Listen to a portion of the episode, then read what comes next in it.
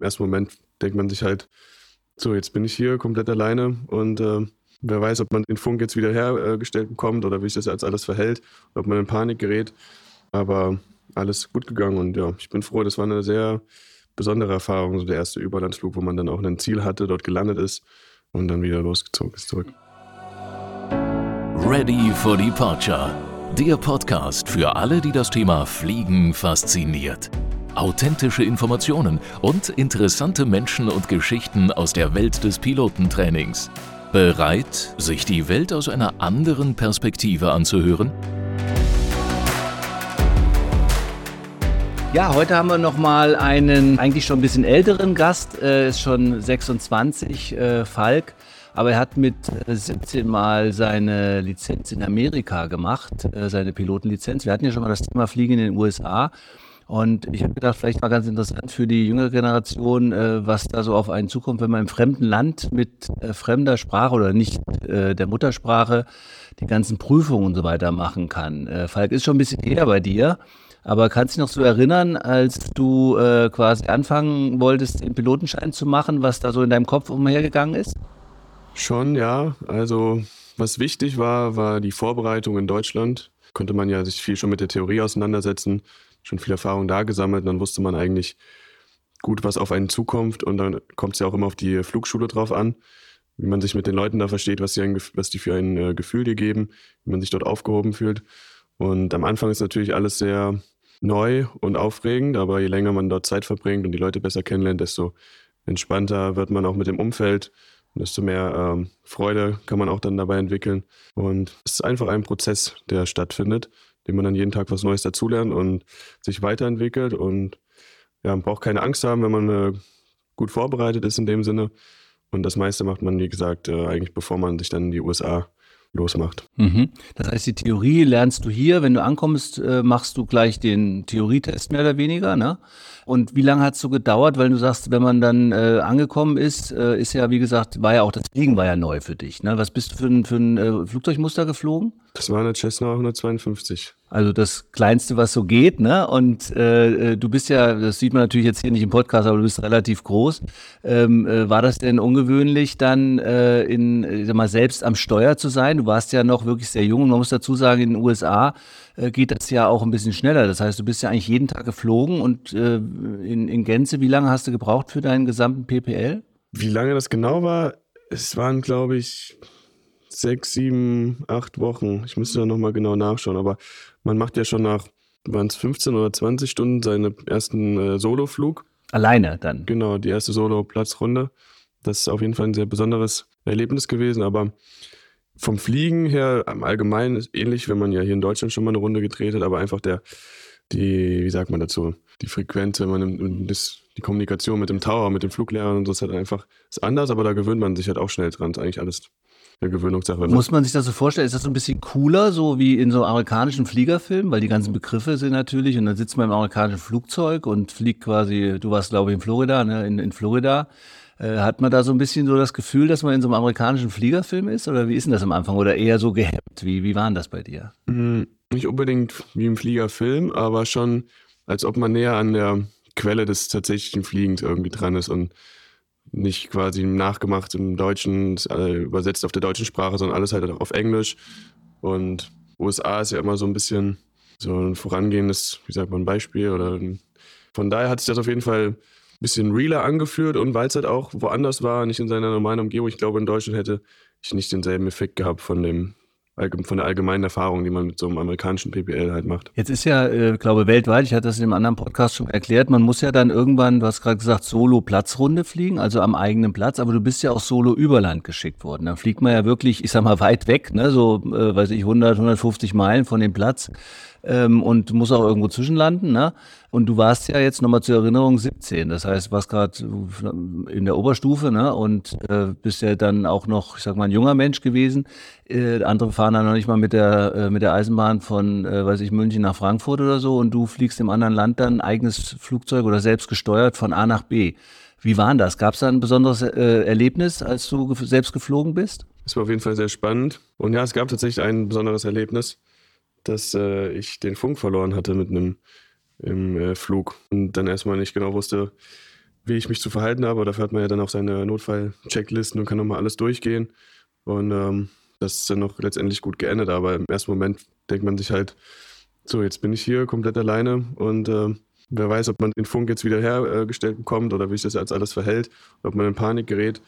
Aber alles gut gegangen und ja, ich bin froh. Das war eine sehr besondere Erfahrung, so der erste Überlandsflug, wo man dann auch ein Ziel hatte, dort gelandet ist und dann wieder losgezogen ist zurück.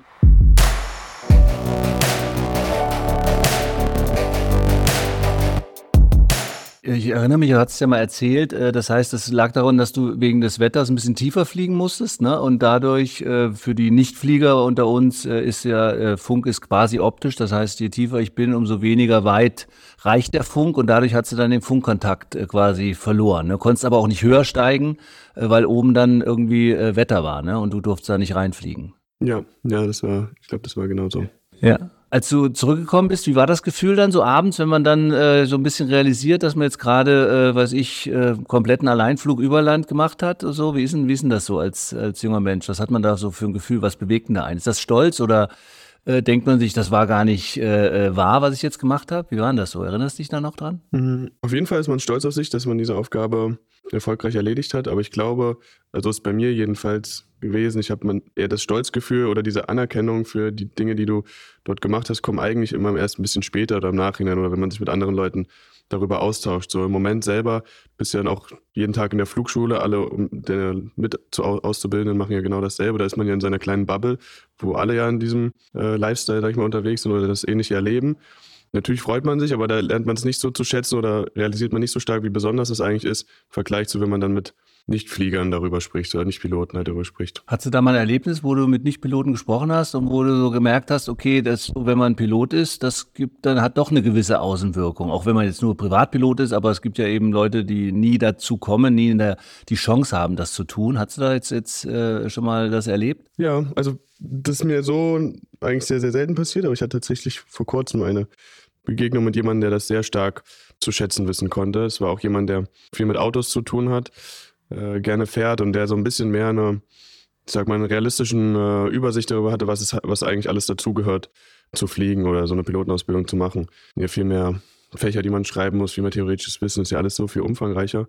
Und ja, da hatte ich eine sehr freudige Erfahrung, weil man da das nochmal sehr zu schätzen äh, gespürt bekommen hat von halt jemandem, der einen eigentlich kaum kennt. Aber dadurch, dass man dann eine Lizenz hat, ist man dann sofort auf einer anderen Wahrnehmungsebene sozusagen bei der Person. Das freut einen dann schon.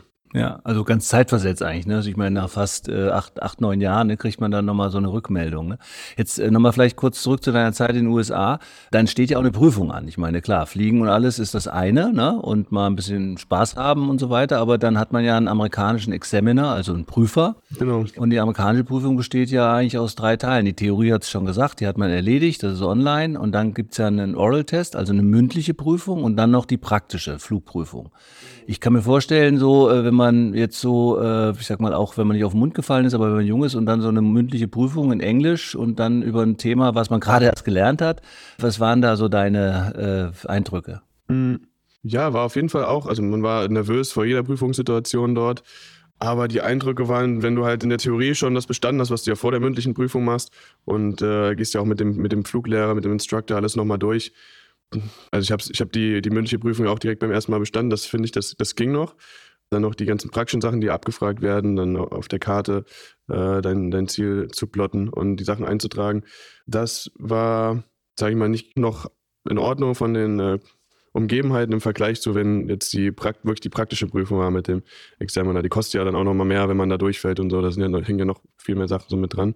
Und die kannst du ja auch erst nur machen, wenn du die, die mündliche bestanden hast. Passiert ja alles in einem, einem Rutsch. Aber ja, bei der praktischen, da bin ich auch tatsächlich beim ersten Mal durchgefallen. Ich weiß auch noch das Gefühl, das war echt sehr enttäuschend. Ich konnte, ich hatte auch irgendwie ein schlechtes Gefühl, dich dann auch äh, dir Bescheid zu geben und dich anzurufen. Ja, aber diese Erinnerung, die verblasst so, wenn man halt jetzt im Nachhinein das dann halt trotzdem dann noch ein zweites Mal probiert hat und es dann geschafft hat, dann vergisst man schon fast, dass es da mal diesen einen Moment war, wo es halt kurz nicht geklappt hat. Und das ist auch immer wichtig, dass man da dann halt nicht die äh, Hoffnung verliert und nicht zu schlecht über sich selber denkt, so man kann mal einen schlechten Tag haben oder eine Sache, die vielleicht nicht ganz so drin ist, die da den Unterschied macht.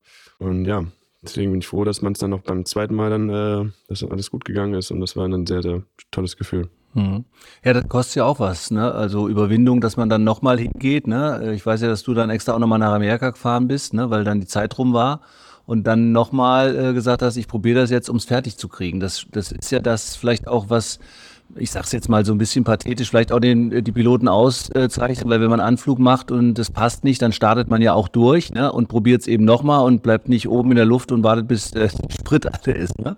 Ist das so, ein so ein, so ein äh, Gefühl, was dich später auch noch bei anderen Situationen, du hast ja dann noch Abi gemacht und äh, eine Ausbildung und so weiter, hat dich das da auch dann äh, zum Teil äh, dran erinnert, dass du sagst, okay, aufgeben gilt nicht, wir, wir machen das, das, ziehen das durch, machen das fertig? Auf jeden Fall. Ja, jeder, ich würde sagen, allgemein in seinem jedem, äh, in jedem Leben ist es so, dass jede Erfahrung, bei der du dich durchkämpfst und halt einen Struggle überwindest und eine schwierige Zeit durchmachst, so, die macht dich immer im Endeffekt stärker und dann kannst du dich aus deinem Erfahrungsschatz darauf wieder beruhen und sagen, hey, warte mal einen Moment, ich habe damals schon das und das durchgemacht. Ich das jetzt mal vergleiche, worüber ich mir jetzt gerade Gedanken mache, dann ist das halb so schlimm und das werde ich auch schaffen. Und das ist ja dann ein, ein Real-Life-Proof sozusagen, dass man da schon so etwas äh, durchlebt hat. Und klar, das hilft einem in jeder Lebenssituation, egal ob jetzt beruflich oder privat. Hast du denn äh, jetzt bist ja durch äh, Studium und viele andere äh, äh Dinge, die passiert sind in, im, im, äh, in den letzten acht, neun Jahren, nicht so regelmäßig zum Fliegen gekommen. Aber wenn du jetzt die Möglichkeit hättest, wieder in den USA zu fliegen, hättest du ja Lust, mal ein bisschen intensiver einzusteigen. Und äh, ich sag mal, wenn du jetzt ein,